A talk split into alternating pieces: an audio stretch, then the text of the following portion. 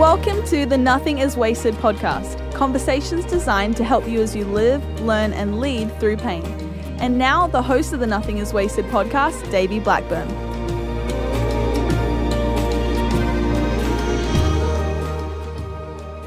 Hello and welcome to the Nothing is Wasted podcast. My name is Davey and I'm your host. And joining me, Mel, our co host. Mel, good to see you again. Good to see you too. Davey, I know that you had mentioned a couple months back that you had gone to a counseling retreat with your whole Yeah. family. Mm-hmm. And honestly, I've been eagerly and I think quite honestly patiently waiting for you to share the so deets patient. of your trip. yeah.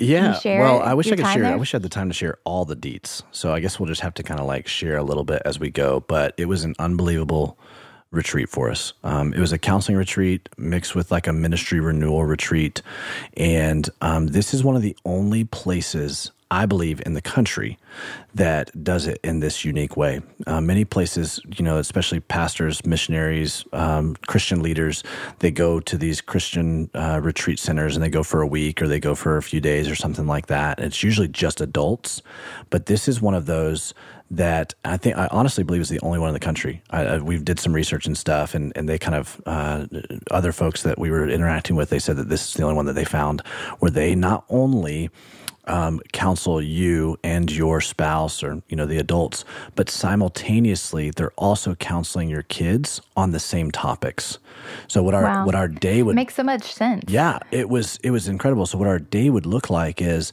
while Christy and I would be in the morning in lectures and in um, you know talking about some of these things, and these topics, and then we'd go to support groups. Um, we'd pick our kids up from uh, for lunch. We'd go back to our room, and we would talk to them. They would give us these parent cues. We would talk to them about the same exact topics that we had just covered that morning with the mm. adults, but it was in language that the kids could understand. Oh, wow. I know. So we were able to kind of have in dialogue, you know, on their level, the same type of things. And what we what we realize is that kids have a very difficult time, especially in trauma.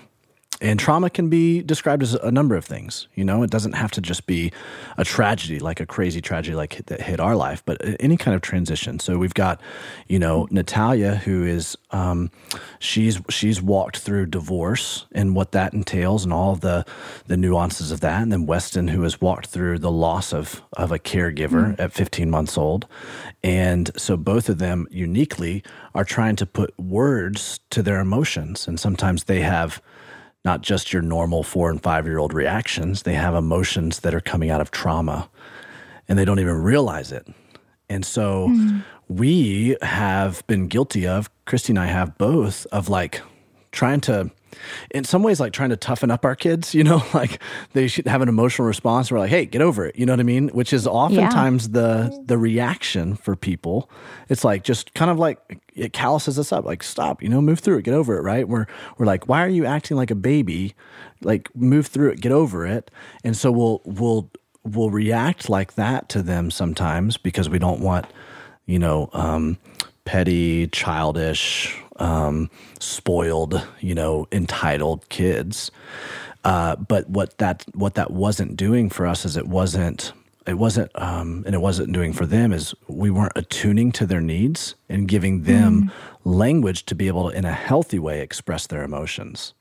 So we were encouraging, without even knowing it, encouraging this like stuff, stifle, you know, shove away your emotions, don't deal with them, which could could easily perpetuate into some really destructive behavior down the road.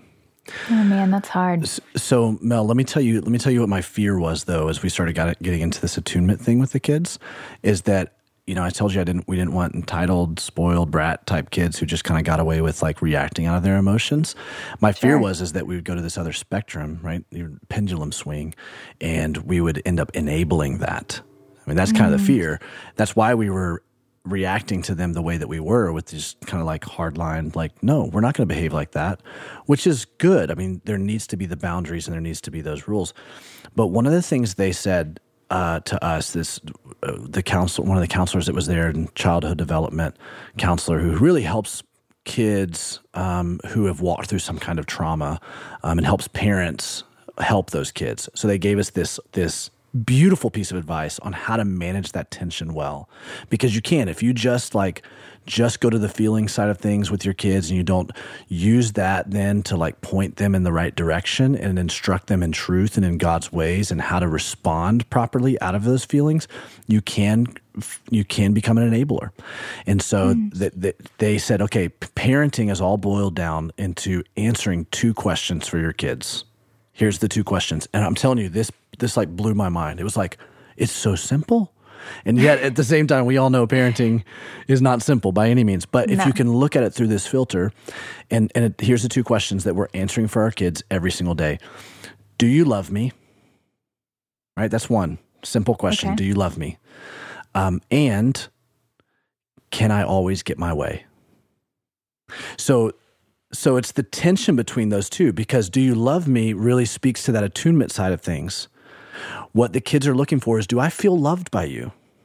Hmm. Are you interacting with me? Are you engaging with me? Are you on my level? Are you looking me in the eye? Are you attuning to my needs? Are you there? You know, are you there for me when I need? Um, you know, I mean, just the other night, I uh, Natalia, we're, we're I'm tucking her into bed, and she says, "Hey, if my tummy hurts tonight, can I come into your room and and wake you up?" And my hmm. initial reaction was like, "No, you know, like if your tummy hurts, just roll over and just you know tough it out. Like, you know, it's just because we know kids, they'll kind of make a, a mountain out of a molehill. It's just a little tummy ache. But I'm realizing, wait a minute, she's not really asking about a tummy ache. She's asking, are you going to be there for me? Mm. Right? Do you love me? And so even me just being like, yeah, hey, absolutely you can, just gives her an assurance. Yeah, he's they're there for me. It's okay. Like, you know, and they'll grow up and they don't they won't come to you for every tummy ache. However, at the same time, answering the question, can I always get my way? That's an that's a hard no. Of course you can't always get your way. Right. Life is not going to let you get your way, right? In fact, our life should be lived for other people, not for ourselves. John the Baptist said, I must decrease and he must increase. And so our life is lived for Jesus. We do Jesus' way, not our way, because Jesus' way leads to uh, happiness and healthiness and wholeness. And, and so answering those two questions, that put the tension there for me to go, okay, how do I show my kids I love them no matter what? but also you're not going to get your way. Yeah. Man, it's like such a mind blowing, you know? that's so good. Yeah. And so, what was really cool is just to be able to learn these things and to go, how do we now give kids, our kids, this language and so they give us like really awesome tools like the, this like wheel of feelings, you know? And so whereas Weston before would have these reactions where he would just melt down out of nowhere or he couldn't explain to us what he was feeling. I mean, he was clearly feeling sad or scared or whatever it was that he was feeling.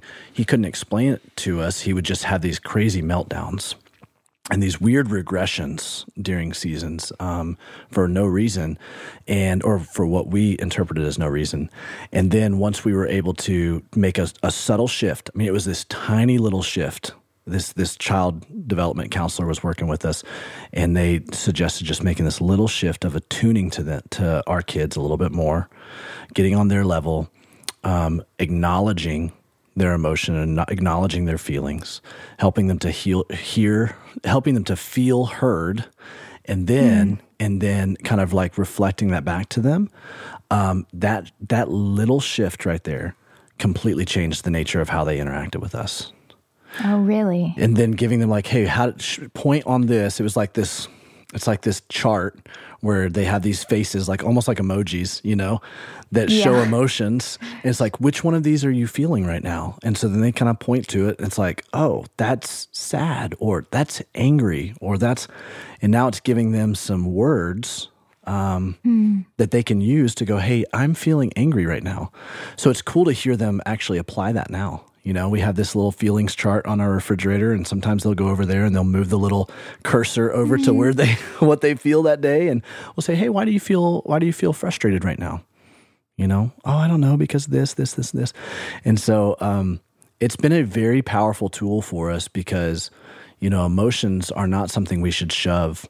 They're they're not something that we should use to let us. They should be a gauge for us, not a guide. Yeah. Right. So they yeah. should tell us they should be like these red light indicators for us. It's like, whoa, I'm feeling something. Hold on a second, rather than a roadmap. So should, they should tell us where we are, not where we're going. And so if we Yeah. if we give our kids language to say, hey, and and even in our relationships, hey, this is what I'm feeling. Um, uh, but but this is what you know. Then this is what I know to be true, and this is how I can change uh, change that emotion by focusing on the right truths. You know that, and that way those emotions don't overwhelm us or overcome us. And and it's been, it was just so cool to learn how to do that with our kids. So Oh man, that is going to be helpful for years. I Yeah. mean, for the rest of their lives. Um, this past summer, I read a Brene Brown book, and she talked about how, just in general in our country, how our emotional vocabulary is incredibly poor Yeah. and limited, and how that it's acceptable to be angry, sad, or happy, but then we don't really have words um, or give people the green light to feel outside of those Right. emotions. right, And she's like, we need to expand our emotional vocab to like 30 words and Yes. feelings. Yeah, absolutely. So- You know what we'll do on this particular episode, this podcast page, we'll put a link to like a feelings wheel. So um, I'm looking at our podcast producer right now to to have me remind be reminded of that. But you're absolutely right, Mel. And one of the simple practices that people can do is they can make it a practice with their spouse or with their family to every single day go around the table, dinner table or whatever, and say, "Hey, how are you feeling today?" And you can't say things like, I'm tired, or, you know what I mean? You have to like, and so this feelings wheel, you could actually pass it around and say, point, you know, which one is this? Which one do you feel? And give some language to that and then explain why. And it's amazing what it does to your relationships. It helps you to attune to each other, to empathize with each other, to understand each mm-hmm. other better, to go, oh, well, and, and it kind of gives you grace with each other too. It's like, oh yeah, well that's that's why that person kind of responded mm-hmm. today the way they did is because they're feeling this. And then when you when your family member says that to you, and then you reflect back, and you're like, hey, I'm hearing, you know, disappointment in you right now. I'm hearing anger or frustration or whatever. It's like it's amazing what it does relationally. Um, you feel so much more connected. oh, yeah, for sure. Well, I oh. love that. Yeah, post that because I we need that for our house. we will. We will. Now, that, I don't know what that has to do with our interview today with Tara-Leigh Cobble, but I'm sure that somehow we can make the transition over there. This is what we do on the Nothing is Wasted podcast. We try to talk about the raw emotion of things. And she definitely brings out a lot of that stuff, um, which I is really it. good. I love it. Yeah. Well, I'm looking forward to hearing this interview. But um, before we do, if you haven't been on iTunes, rate and review us and join us on Instagram. Um, our handle is Nothing is Wasted Ministries. We'd love to see you there. And um, I'm so excited for Tara's interview. So let's listen.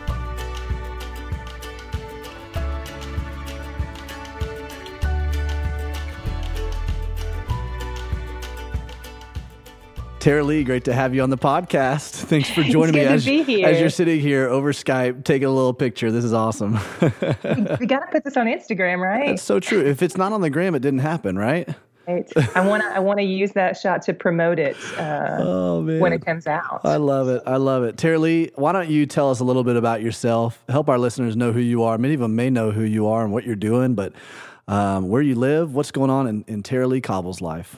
Uh, my name is Tara-Leigh Cobble, as you just said. You can call me Tara-Leigh. You can call me TLC, since those are my initials. I Don't go chasing live- waterfalls. That's right. That's right.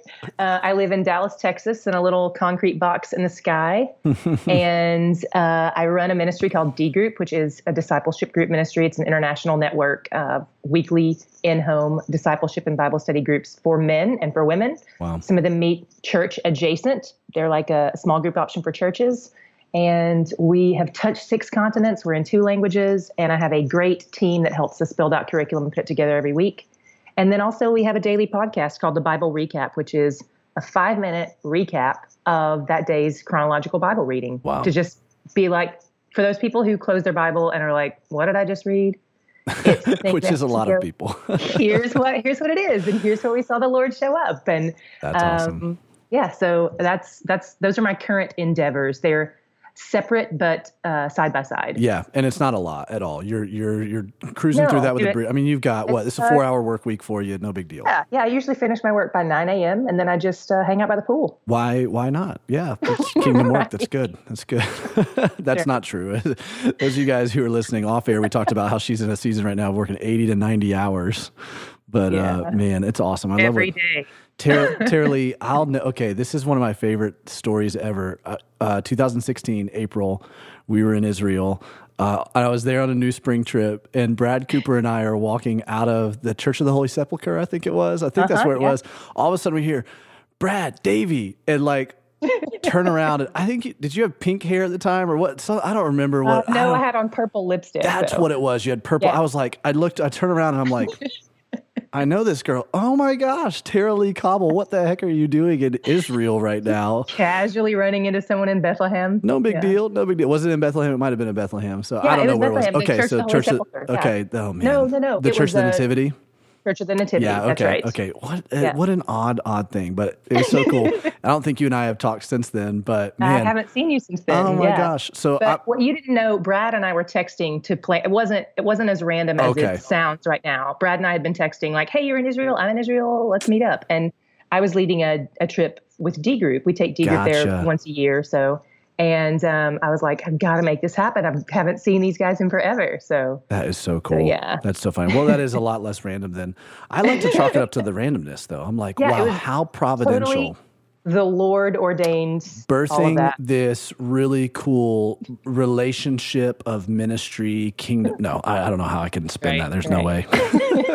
hey, listen, um, we, we talk a lot on this pod. We've got so many things that we can talk about, but one of the things that I think is is very unique to your story over the past several years, and and I've kind of uh, somewhat followed over social media and certain things that's going on in, in your life, and followed with some mutual friends of ours. But you've kind of walked through a, a period, a, a, a season of some really difficult things. And as as most of us who are in life and in ministry, you know, pain is the common denominator for mm-hmm. life. But I also think that you know sometimes we think in in ministry we're kind of immune to those things, immune to tragedy, immune to, and then some sometimes I have a theory that maybe actually um, we go through a little bit more of the ringer sometimes to be put mm. as a, a demonstration to other mm-hmm. people that God is is good and he, He's working all things out for our good as an object lesson to people. But um, you just talk to us a little bit about the period of like t- 2015, 2018, the past three or four years.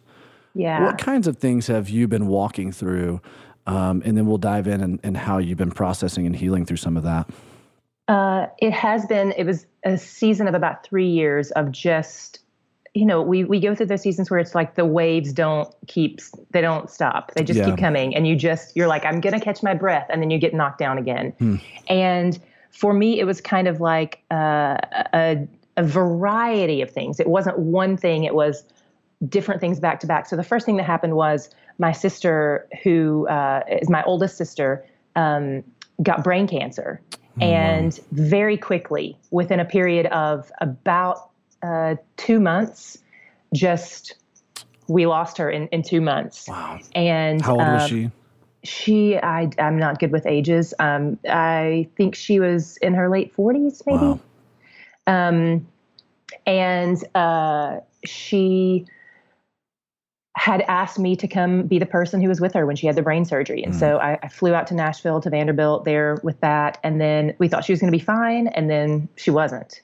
And um, flew out, had some friends who, who graciously, in the midst of a snowstorm and all this crazy stuff, me trying to get to Tennessee to be with her when they found out she was about to pass, got to spend her last few days with her. And just, you know, she died at home. Um, and I was the, the person laying in bed with her, checking her pulse to let people know when she passed. Um, because she, her breathing was so shallow, we couldn't couldn't tell, Right. you know. Wow. So just um, that was really really hard uh, and very unexpected. Even though a lot of times um, they they say that it's uh, more challenging sometimes. It, it's a it's a different challenge to process immediate loss than to process prolonged loss. Like processing Yes. immediate loss, I think a lot of times the processing is much more delayed. Mm-hmm. Um, but when it's something like a terminal illness, apparently you do a lot of pre-grieving. Right. Um, you grieve throughout the process until it happens, and then. Um, but hers was sort of this combination of both because it was a terminal illness, but it happened so quickly. Yeah. It's like you had the Um, opportunity to say goodbye, but not much of a time to grieve because Right. I'm sure it was a whirlwind of treatments and, you know, okay, we got to schedule surgery. Yeah. We got to, you know, all Everything. of the, yeah. right wow. and um, so that was that was very really challenging and then um, I, my parents are, are are up in years. They're they're fairly Yeah. old, um, and uh, I'm the youngest in my family, and I'm the only one who lives away from home. And so I was able to, like like I said, go in and take care of her. Then I came back to Dallas, and a few months after that, I had my routine visit to my cardiologist, um, which I was born with a couple heart defects, and they've just been keeping a watch on them for years and saying like, at some point you're going to have to have like valve surgery. At some point you're going to have to have this fixed, whatever. So four major birth defects in my heart. Wow. And so I come back home, um, and then about three months later, after you know we buried my sister, my cardiologist says uh, you, it's time for you to have the open heart surgery. Wow. And so I was just like, my parents, my poor parents, like, Yeah. how am I going to break this to them? You know, so I have the first open heart surgery. Um, my community was really great about caring for me in that. Um, my family flew out. My sister Sonia came, took care of me there in da- here in Dallas. And then um, about six weeks after that, they said, um, we need to do another open heart surgery now. oh my gosh. So What? It, what? it was- I mean, what was the reasoning? What had happened? they had thought that they were going to be able to fix something intravenously. Yeah. And that, that's one of the other major birth defects. They thought we can go into a vein and we can fix it that way. Um, Gotcha. But they decided it actually was so, uh, it was so bad that they needed to go in. So they said, "Uh, we'll do a second open heart surgery. So I had two, two ish months after my first open heart surgery, I had a second open heart surgery. And in that one, I was accidentally electrocuted Oh Um, my gosh. which meant I had an open wound in my back for four months. Um, that had to be had daily treatments and all that. So meanwhile, meanwhile, I'm running a ministry. I'm, joke. um, but I'm not running it well because I'm on a lot of medications. Yeah. I have have to go to the doctor all the time. Um, you know, I'm laid up. I can't move. I can't lift things. So it's it's a it's a stressful time for Mm-hmm. everybody who works for D Group and all that. And um, it was just a really challenging scenario to manage. And in that, I mismanaged some things. I just I didn't have conversation. I you know I avoided conversations I should have had. Yeah. And um, as a result of my uh, just kind of sweeping things under the rug and considering them not important, things got worse as Yeah. they often do. Yeah. So it ended up um, when with some fractured relationships that um, are still fractured and that I do hope will someday be restored. Um, but it it had that was what I found after in the aftermath of that was that um, the relational challenges were so much more Wounding. wounding to me. I saw what you were about to say, and I know you- exactly you what you mean. It. That was exactly what I was going to say. There was so much oh wow. and took so like I would take an electrocution scar uh, Yeah. any day over everything that happened in my relationships. Mm. Those are the things that I I think about twenty times a day. You know, I forget that scar is there until you know somebody asks about it or mentions it. But I don't I don't forget those those relational uh, wounds. Yeah. And um, so that's been a thing that the Lord has done a lot of work in me on. But I realized coming out of that, that, um, and this is something like, honestly, I'm just having this over the past couple of months. I'm just sort of, the Lord's been giving me little insights into some stuff that, that I wasn't aware of previously. Yeah. And uh, have you heard of that book, The Body Keeps the Score? Yeah. I've read it. It's a very good book. Yeah. Right. Okay. So I had one of those times where like three different people who don't even know each other mentioned it in like 24 hours. That's a and I was God like, thing. okay, You're like, all right, all right, you." Lord. All right. Well, what I said Well- after I read it, by the way, just as a side note, I was like, somebody needs to write this book for, in layman's terms because man, it dives in to a lot of scientific, st- you know, analyses and you know psychological analyses, and I'm like, whew, this is deep, this is heavy, but the premise of it is amazing. You know, what So does trauma and stress do to your body? And Right? then how do Yeah. you, well, and I love what he's, you know, I feel like that the first half of it, he's like, this is what we've tried to do traditionally with med, like in the medical field to try to treat this stuff. And we're not really doing much for the depth of healing Mm. in all of this. And so here's my proposal for how we change it, you know? So Yeah. good. Anyways, it go was- ahead. Talk to me about it a little bit. Brilliant. It was Yeah. brilliant. And um, I, for me, I've been in therapy since my sister passed away, and Mm. and years before that as well. Like this is, I'm a I'm a big proponent of biblical counseling, all Yeah. that. So I've been seeing my counselor um, for about three years with all the stuff with my sister and the surgeries and the relationships and everything. And um, felt like there had been a lot of emotional healing. I felt really emotionally healthy. Yep. My body was not Wow. uh, where my emotions were. And so my body brings things back up. So I had gone, this is like a, I, I hope I don't go off on too much of a tangent You here, can but go I had on gone to any see- tangent that you want to. this is fantastic. Maybe- I'll bring it back around. will relate, Absolutely. you know? But I had gone, I thought I was allergic to dairy. And Okay. so I went to a doctor to see, like, do I have dairy allergies? And they're testing all the systems of my body. And um, they put this uh, electrical thing around around my chest and around my stomach and around my head. And as I'm, they have me lay down, stand up, lay down, stand up. And um, when you lay down, I didn't know this, but your body's supposed to go into the uh, parasympathetic state to rest. It's your like resting mode. And when you stand up, your body's supposed to go in sympathetic. So that's your engaging, Yep. um, you can fight or flight kind of thing. And they said, your body is stuck in uh, sympathetic or parasympathetic. It won't wake up. Wow. And I was like, well, oh, that's weird. You know, so I just was like, okay, now back to the dairy thing. Like I kind of ignore that. And like, but then that was one little piece that came together. And then um, a friend and I were in uh, an airport in Amsterdam, and there was a scenario there that we thought was a terrorist attack. Oh, wow. and she, uh, it was, it was, it was crazy. Um, and in the midst of everybody in the airport, like running, Running. and police officers with guns drawn, yelling, um, she sprints out, and I just stand there. Wow. Like I just froze. I just stood there. And it wasn't a terrorist attack. It was it was a weird, you know, scenario. But um I was like, that's weird that I just I just froze kind Yeah. of. And all of these other things start stacking up like that. Um, and I listened to a podcast that was talking about how the, the levels of trauma and it was talking about the body keeps a score and it talks about all that stuff of just your first response is fight or flight and if Yeah. you can't solve your problem with fight or flight you go to frozen Mm. and if you can't solve your problem with frozen, you go to disassociation. Mm. And so I was like, oh my word. I I would never have used the word trauma to describe what I'd been through because it felt so melodramatic. You know, it was like right. uh, war veterans can have Yeah, trauma exactly. or you know, like those like that kind of thing.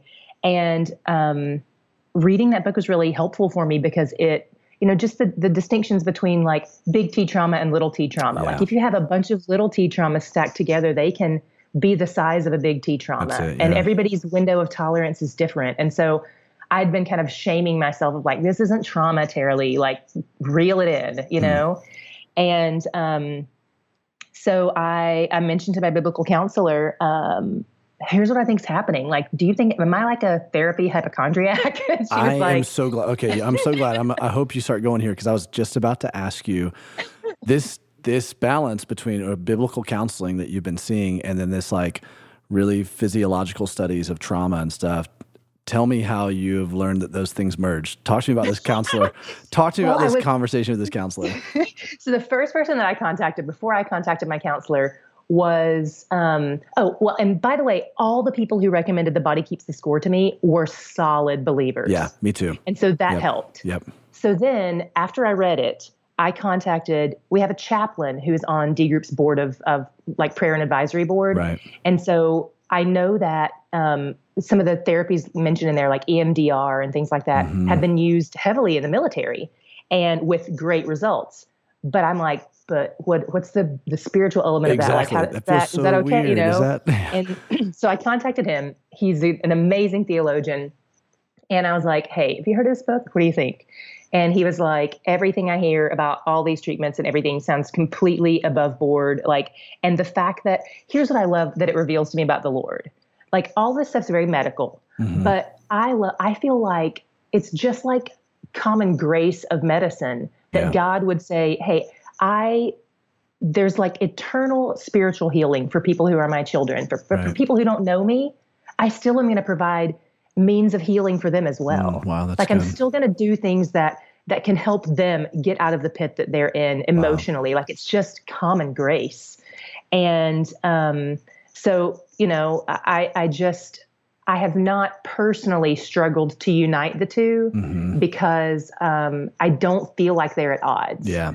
But I did but I don't know everything, right? Exactly, yeah. So I wanted to ask other people, and I wanted to ask professionals. So I asked a professional, uh, you know, the chaplain, and then I asked my biblical counselor. Yes. And she it was so I felt so relieved by it, and also frightened because I was like, um, so do you think like am i making this stuff up like i feel like i'm recognizing these things and i feel like maybe some of these these therapies might be helpful to me and she was like i think there's more that you haven't even discovered yet mm-hmm. i think it's the grace of god that he's brought these things to light and i would agree with your, the conclusions you've reached but i think there's even more and i would even recommend that maybe you go to um, a one week intensive wow and i was like okay. Right. So I'm not not inventing this trauma, I guess. There we go. You know? um, so it was like I said, both both relieving and also like frightening. But so um, while you're while you're saying that, how would you feel? You know, one week intensive sounds like okay, this is going right? to be. So as we're having this conversation tomorrow, Christy and I are leaving for a three week intensive. Are you kidding me? Can you imagine this? Oh, three wow. weeks three okay. weeks. Yeah, put you guys on my prayer calendar. ministry, retreat, counseling, just which is mm-hmm. I believe going to be so good. It's going to be so good. So wow. now as of the as of the listener listening to this, we're probably already gone. Uh, right. We've we've already gone. I don't know when this is releasing, but we're probably already back from it. But um, I'll tell you what. I'll tell you what. I, am not going to say the name of it right now over the air, but in I will in the intro and outro tell everybody after we come back if it's really good. Okay, good to know. All right, and maybe you and I can talk, and we can figure out if we're going to the same place. I know, I know. We will so, definitely, we definitely yeah. will. Um, what if I just show up outside again, like my purple lipstick on, and I'm like, "Hey, we're here. Hey, what's going what's on, up, guys?" I know. I, I know. well, all I have to say is this: Here's the deal: people shy away from these things they mm-hmm. shy away from the counseling. They shy away from the really deep tissue of healing. They shy away from the intensive. This is the this is the stigma that a lot of people have when it comes to counseling. As they go, I, I, was talking to somebody the other day, and they're like, "Yeah, counseling for us growing up was like a last resort. It was like, oh right. no, everything's falling apart, and you're hanging by a thread, and now you need to go see counseling." And I'm like, yeah. no, actually, I think this is a lot more of a preventive maintenance thing. You know, yeah, this is a lot absolutely. more of a. I enjoy. Christy hates when I talk about this, so I'm going to talk about it. I I enjoy doing CrossFit. And mm-hmm. we see a we see a physical I see a physical therapist every once in a while, not because I'm hurt or injured, but because I can start seeing it. It's like if I if I don't get some of this stuff worked out, I'm gonna get hurt like bad, right. and it's gonna put me mm-hmm. out of the mm-hmm. game. And I think counseling is one of those things for us, especially in ministry, but really anybody, that it's like if I if I don't start working some of these things out, I can see this going down a really tough road. And I'm watching other people that didn't do this and they're falling and they're, you know, so I'm gonna I'm gonna work some of this out right now as preventive mm-hmm. maintenance mm-hmm. so that totally. I can stay in the game.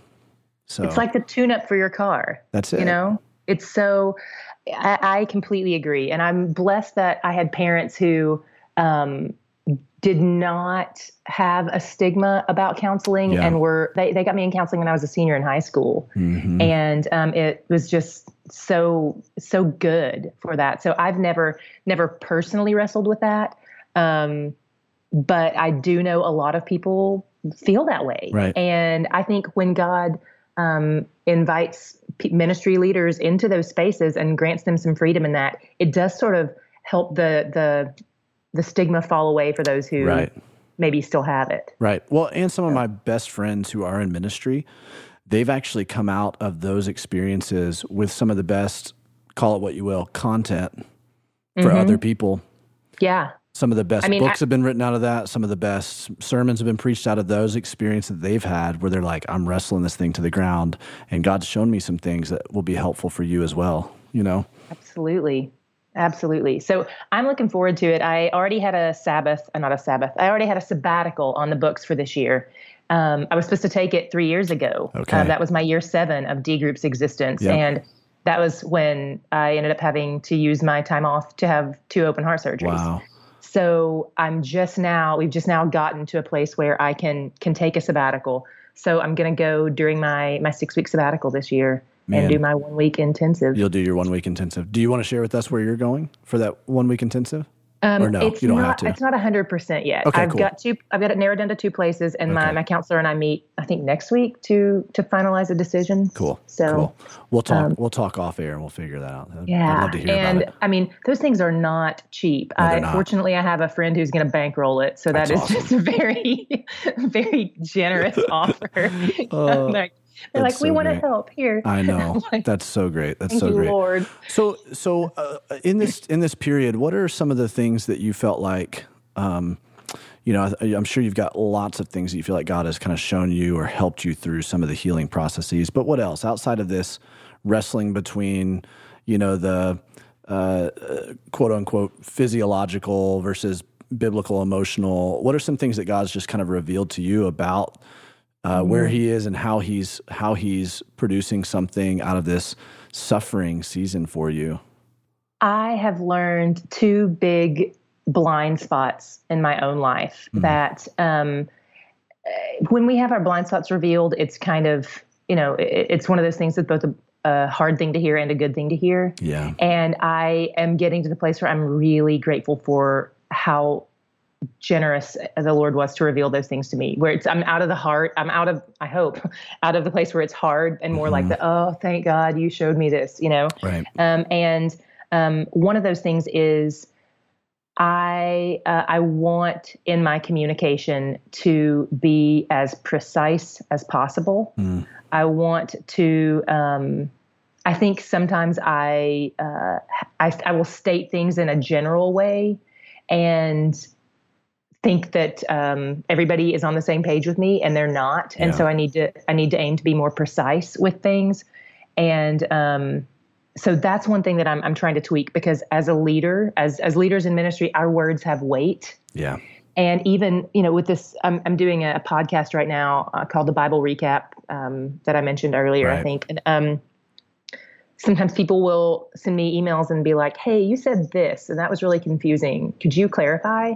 And so we have started doing an episode at the end of every month that's called Reflections and Corrections, where I can kind of like That's great. expound on um, things that I said poorly or things that I was just plain wrong about or whatever, but just try to like be more precise and detailed with those things Mm. because I'm a big, I'm a, I'm a like a big vision, like Yeah. a, a up in the sky kind You're, of. I'm you're not probably a lot much- like me. Yeah. yeah. Yeah. And so, sense. um, Are you? so sometimes what's I your say things- enneagram? My, I'm a seven wing eight, Okay. All right. and um, my Myers Briggs is ENTJ. Okay. Cool. So it's like the I'm the the the enthusiast with Yep. with, with Enneagram, Yep. um, but I've also got that sort of eight, like the commander in Yeah, charge, the kind of challenger in that And, sense. Yeah, Christy's a Um, seven wing six, so she's Okay. the enthusiast. Sevens are so fun. Um, so so I love fun. being a seven. I know. Um, but uh, but you're yeah, the- visionary, so you're yeah. Right? So a lot of my stuff is up in the air, and I have to like put put feet on it, you know. Um, so communication wise, that's something I'm aiming to do instead of just being a big vision talker. I want to be connected to the the, the stuff. Yeah. And um, then the other thing that my therapist pointed out to me, and when she said it to me, I thought, that's not, is that true? Like, I mean, maybe it's true, but um, I've realized since she said it how very true it is. Hmm. She was like, you think that just because you like someone, that you can trust them. and she was like, You're, you love everybody. You think everybody's great. And so Wow. you ascribe every good quality to them. To them. Wow. Like, I would be the person that was like, Ted Bundy held the door for me. What a gentleman, you know? Like, oh Wow. my gosh, like, he's so nice. We should have him over for dinner, Wow. you know? Yeah. Um, and then I would, you know, spill my guts to Yeah. him the.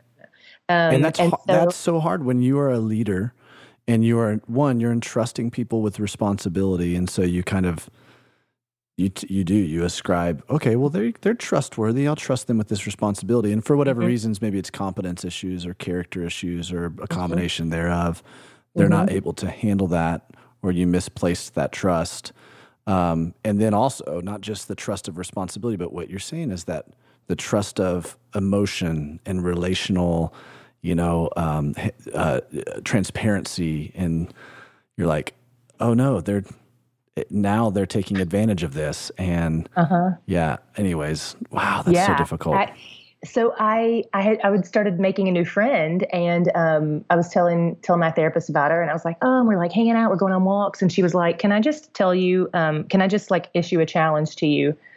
Maybe don't tell her your story for like six months. Mm.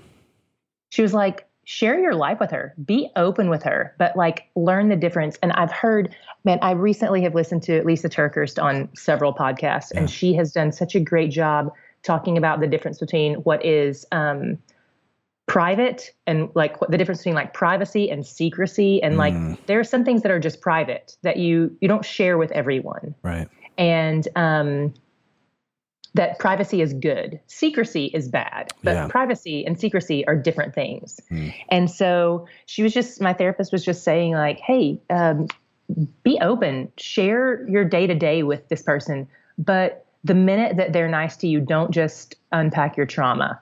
Hmm. And it's, it's, I'm not like, it makes it sound like I'm like some kind of person who just like dumps their baggage in yeah, a conversation. For sure, yeah. I don't. And this one I am because that's what you brought me here for. but, um, yeah.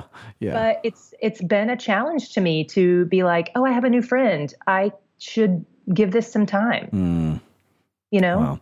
are there some um, things like practically I'll, i like lean into this privacy versus secrecy thing a little bit more and and here's why i ask this i feel like i have trouble with this because like so i'm a three wing 4 mm-hmm. so for the my four wing is like authenticity and like just be transparent and it's beautiful right. and like everything even the the nastiness of people's life is beautiful because God, you know, God's doing something in it. And the three right. loves authenticity and wants and desires that from other people. But right. I have found myself in situations where I've been too transparent. Mm-hmm. And Same. it is used against me. And mm-hmm. and that can be extremely hurtful. You articulated it earlier that the emotional wounding uh-huh. even in, in spite of the other wounding that you were dealing with that, that seems like from the outside in, outside looking in, it should have been a lot more hurtful, the physical, the, right. all of that. Uh, but the emotional wounding is actually what sits even heavier. Right. So how do you parse this out, this privacy and secrecy thing? So I think the way that I've heard it best articulated, and again, I'm still in the middle of learning all this myself. Mm-hmm. So I don't know that I've got especially like wisdom driven words here, but um, you might have to do I, reflections and corrections on this one too. exactly, Davey. Can we do a take? A take two? um, I I think uh, the gist of it is that as as believers who want to walk in the light, nothing should be secret in our lives. There should be someone who knows that thing. Mm. Everything should. So I, if I have like a, a secret sin, that shouldn't that shouldn't exist. Yeah. Um, if I'm struggling somewhere, I should have one or two people at least that I am open to about that who have I've invited in to share in that space with me. Yeah. Um, and for me, those are uh, the women in my D group.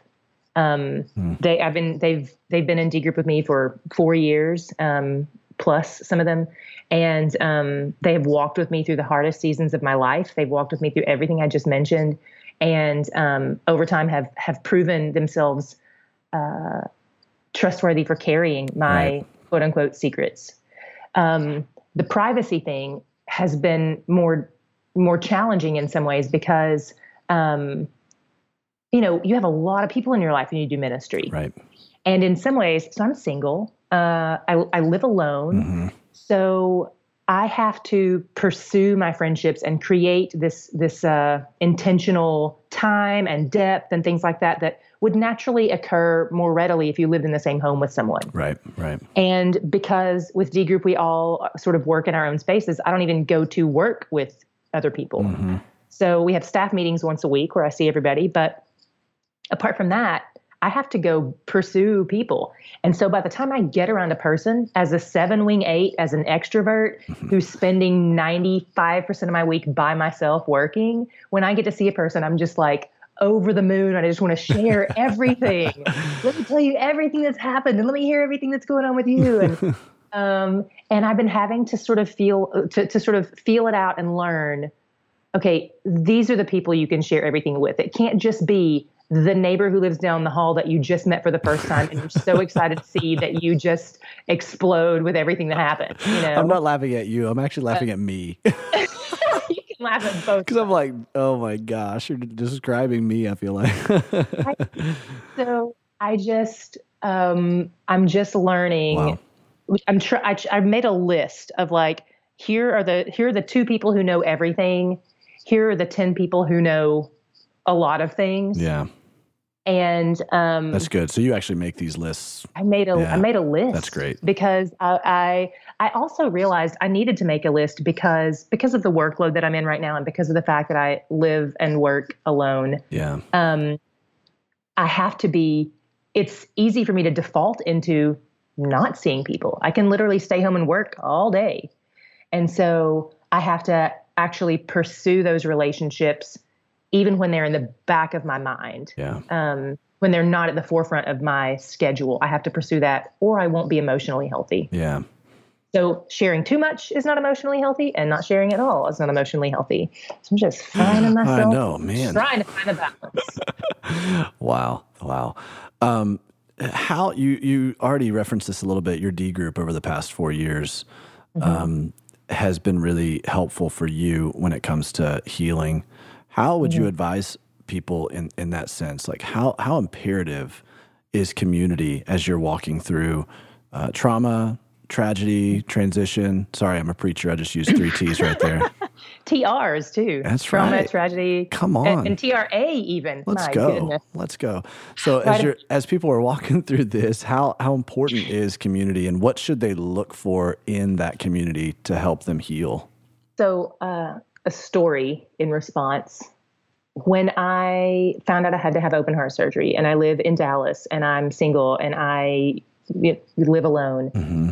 one of the first things everyone asked me was, "Who's going to take care of you?" Hmm.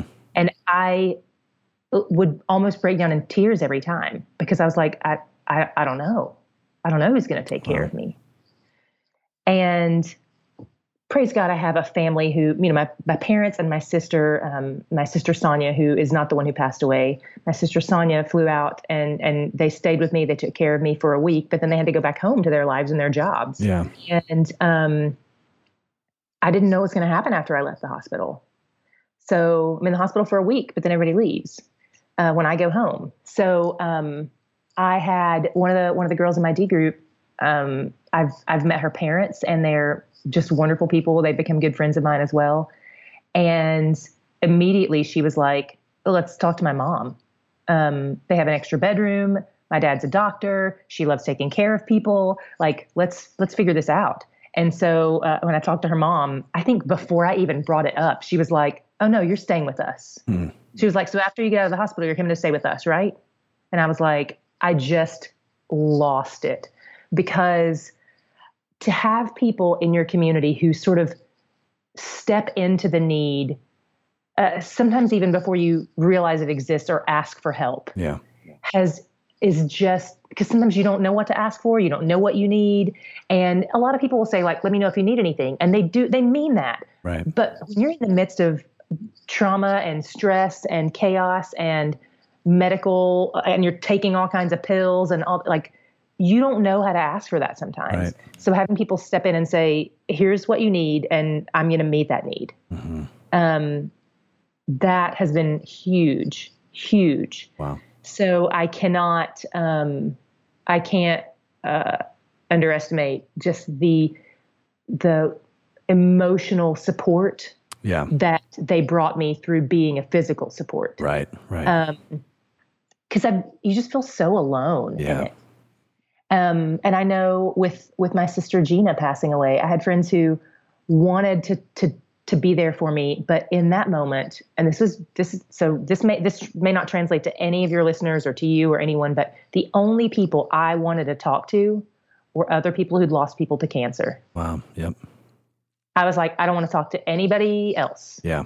um, about this Wow. specifically. Like I would talk to them about whatever else, but but about this, I only wanted to talk to people who'd lost people to cancer. So I, Davey, this is it's kind of crazy, but a month before my sister passed away, I was on a flight with a guy that um, had lost his sister to cancer when she was younger, and we exchanged phone numbers. Nothing weird, just you know, friends. And I told him, yeah, my sister uh, has brain cancer, and I just you know got to see her and spend some time with her. And he was like, hey, call me if you ever need anything. Hmm. So this guy I spent three hours on a plane with. I wanted to talk to him more than than people who knew me, Yep. just because I felt like he got it. Yep. So I think the other thing is that sometimes we don't. in in our need in those moments, um, my community really wanted to be there for me. Yeah. Whether it was healthy or not, most of them I did not want to I did not want to talk to them about it. Mm-hmm. And it wasn't because they don't love me well and it wasn't because they didn't serve me well. And so I say this for your listeners who are are out there and they have someone who's had a loss and they're trying to enter in and they feel like that person is shutting them out. Mm. Um, that it may not be a personal thing at all. Because for my people around me, I love that they wanted to enter in, but I didn't have I didn't have the tools for that. Yeah. I needed people who already knew where I was. Yeah, and so, so I didn't have to describe it for them. Terribly, so, I, I love that you're saying this because um, you said you said this may not translate to you or your listeners. I think that reality translates to every one of our listeners. It mm-hmm. definitely translates to me because mm-hmm. I needed someone who um, I needed people to speak into my life after Amanda was killed who had mm-hmm. lost a spouse, and mm-hmm. specifically, I needed people who had you know in that traumatic of a way who had lost a spouse. And um, God does a really incredible job of connecting people providentially. Mm-hmm. Uh, mm-hmm. there's a guy in our in our city named named Todd Erb, and he was actually on an earlier you know earlier episodes of our podcast. He and his new wife, but his late wife was murdered along with his daughter mm. several years ago, and they're here in Indianapolis. And so um, wow. um, they, you know, I don't remember. It was maybe a year and a half, year or so after Amanda passed away. I was able to get connected to him. He, they showed up to Amanda's funeral. So God, wow. God providentially connected us, but it wasn't until you know a year or so that I was ready to really even talk to him yeah. about about that. And uh, maybe it wasn't quite a year. I, I, it's all foggy now, but mm-hmm. either way, I needed someone who knew exactly what I was experiencing. And this is so. Uh, uh, with the fact that as leaders we know our words have weight, this is something we are working really hard to do with Nothing is Wasted to create an online hub for people to come to this place create a profile um, with a with a you know login information and categorize whatever tragedy, trial, or transition they're going through to be able to get connected to people all over the country who have gone through the exact same mm. type of transition that they have. And it's That's so cool. going to be amazing. Yeah, and we can trust the Lord that just like this guy on the plane for you, we can trust the Lord mm-hmm. he's going to do it. But how cool would it be if we could create this hub where it's like, okay, I just thought I don't know where to go. Hey, nothingiswasted.com. You're going to boom be able to get connected with people who have experienced the same thing because it's it's not the Gosh. same when you have lost somebody to cancer the way that you lost your sister it's mm-hmm. it's not the same as to sit down with someone who lost, you know, their grandmother who was 95 years old when she passed away. Right. There's right. A, there's an element at which you can empathize with each other, but it's mm-hmm. just not quite the same. Mm-hmm. And especially if there are folks that you're doing life with, they may not understand because they've not experienced that degree of loss and they want to they, they love you it's no ill intent they want to but they're not sure and this feels like this disconnect you know between the the the, the two of you or the, among the group in your community. And so, yeah, um, just a, you know, imagine if you had had that. Imagine if I had had That's that. That's going to be know? amazing. I love that, and it it really um, drives home the name even of just nothing is wasted. Yeah. Like not only in your own life, but in your ability to like extend to others what you what you have learned and what you have um, endured. Yeah. Um, yeah.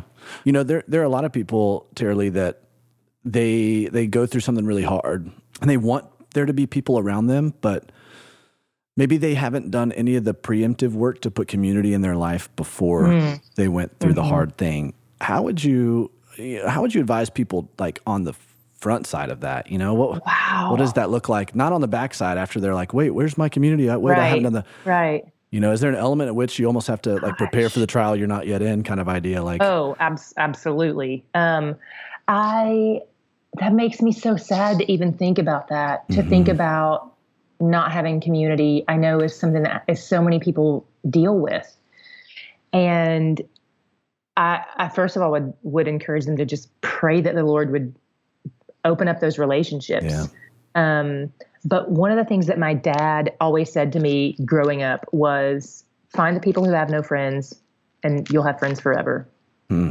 Um, he taught me to pursue the people who were sort of the outcasts, the people who um, uh, uh, just like Jesus did, you know, to go to those who, these guys who'd been cast off from following a rabbi. They weren't allowed to follow rabbis. Wow. Uh, and, you know, to pursue the, the, the people that, the tax collectors and the people that, that nobody liked um, or that mm. people didn't want to be friends with and make friends with those people. And so as I say this, I realize that my friends might be thinking, do you think that I'm that person? That's not the case. um, but but I do have I do have friends who would identify as that who are like I'm kind of a weirdo I'm kind of a loner like you know um, mm. and so I think even for somebody who doesn't have people in their life pursuing someone else who maybe is in that same spot yeah might solve two problems at once you know mm. and, and, there again nothing is wasted mm-hmm. um, but I think for me the, the the best place that I found community has been in the local church yeah and um, you know when we started D group almost 10 years ago. It'll be 10 years in February. I started it with the people at the church we were at at the time. And um, it has, you know, now it's on six continents and uh, wow. Um, people of all different churches are sometimes in one D group together. Wow. But um, through that, I've built just by, by seeing these women every week. Mm-hmm. And one of our core values is lead with your junk. So it's like, um, like we we chat it's that's part of our expectation is yeah. that you're going to drop the ball you're going to sin you're going to um, have bad motives and this is a place where we aren't going to shun you for that um, we're going to we're going to step into that with you we're going to shine light on the dark spaces yeah. and we're going to walk alongside you in that so um, so yeah even just if somebody is out there and they don't they don't know where to find community like i would love to invite them to go to yes. our website and see right. if there's a D group near them or start yeah. one near you, whatever. Um, it's just mydgroup.org. Mydgroup.org. Very cool. Mm-hmm. And if you click on the map link, you can see where all the D groups are. Wow. Um, That's awesome. So, so yeah, it's, it's, a space for people who maybe, uh, I know there are churches that don't have small groups yeah. sometimes. Mm-hmm. And so that's a challenge. So if your church doesn't have a small group, we'd love to have you in D group. Yeah. That's so good.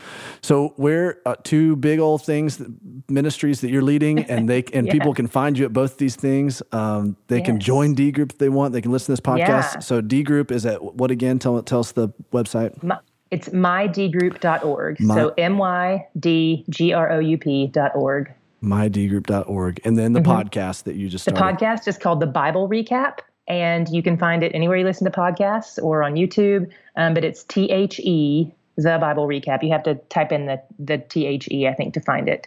Um, and it's also at thebiblerecap.com if you gotcha. just want to look at that and find our platforms from there. So but, great, um, so great, and we'll put all that yeah. stuff on our on the the episode, the podcast page um, here on nothingiswasted.com, and awesome. so people can get to it pretty quickly. Tara this was awesome. Such a great conversation with you. I really appreciate you taking the time. Uh, Thank you, Davey. Likewise. This won't I be the last time to... that we have a conversation on this podcast because I feel like we, got, got a lot more we could talk about. we got to regroup after our uh, intensives. And, we do. And... There'll be a lot more we can talk about.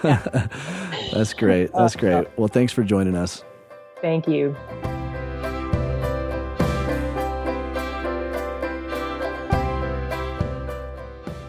Davey, that was so good. I am so intrigued. I want to learn more about D groups now. Yeah. Yeah, yeah. It's it's a ministry that she's had going for a little while. Um, Tara-Leigh and I go way back from a ministry that we were both a part of in South Carolina called uh, NewSpring Church, and then she went and moved to to Dallas and started this D groups thing. And um, I said it in the episode, but it was the strangest thing in the world uh, on my Israel trip in 2016 to run into her essentially in Bethlehem, like like, what are you doing here? She was leading a, a tour, leading a group there.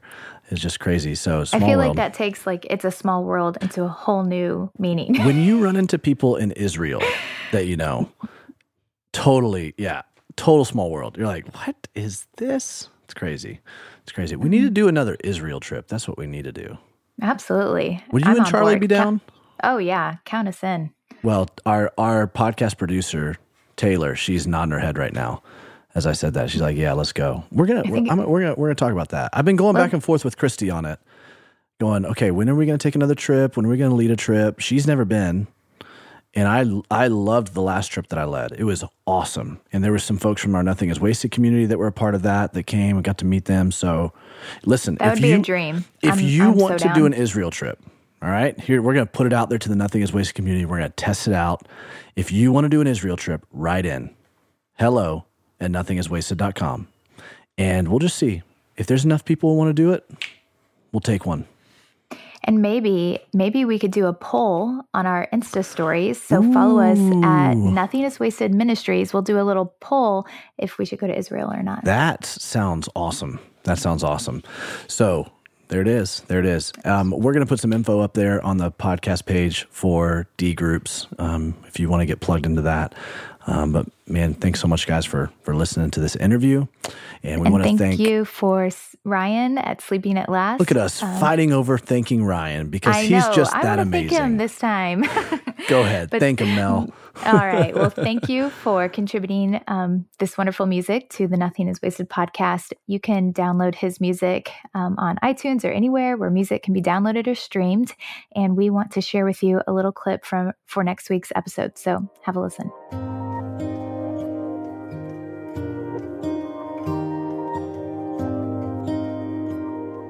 In the early days, it was a lot of scribbling.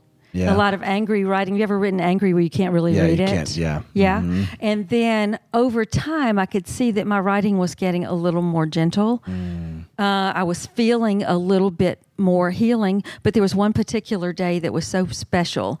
All the kids were at school, and I thought, I just, I don't want to forget about her. Yeah. I think that's one of the biggest fears. Oh, yeah. When we lose somebody close, what if I forget that infectious laugh? Yeah. Those sparkling blue eyes, and all of those things about my mom. I got to tell you about Beezy. That's what we called her. You called your mom Beezy. Oh my gosh, she was the coolest person.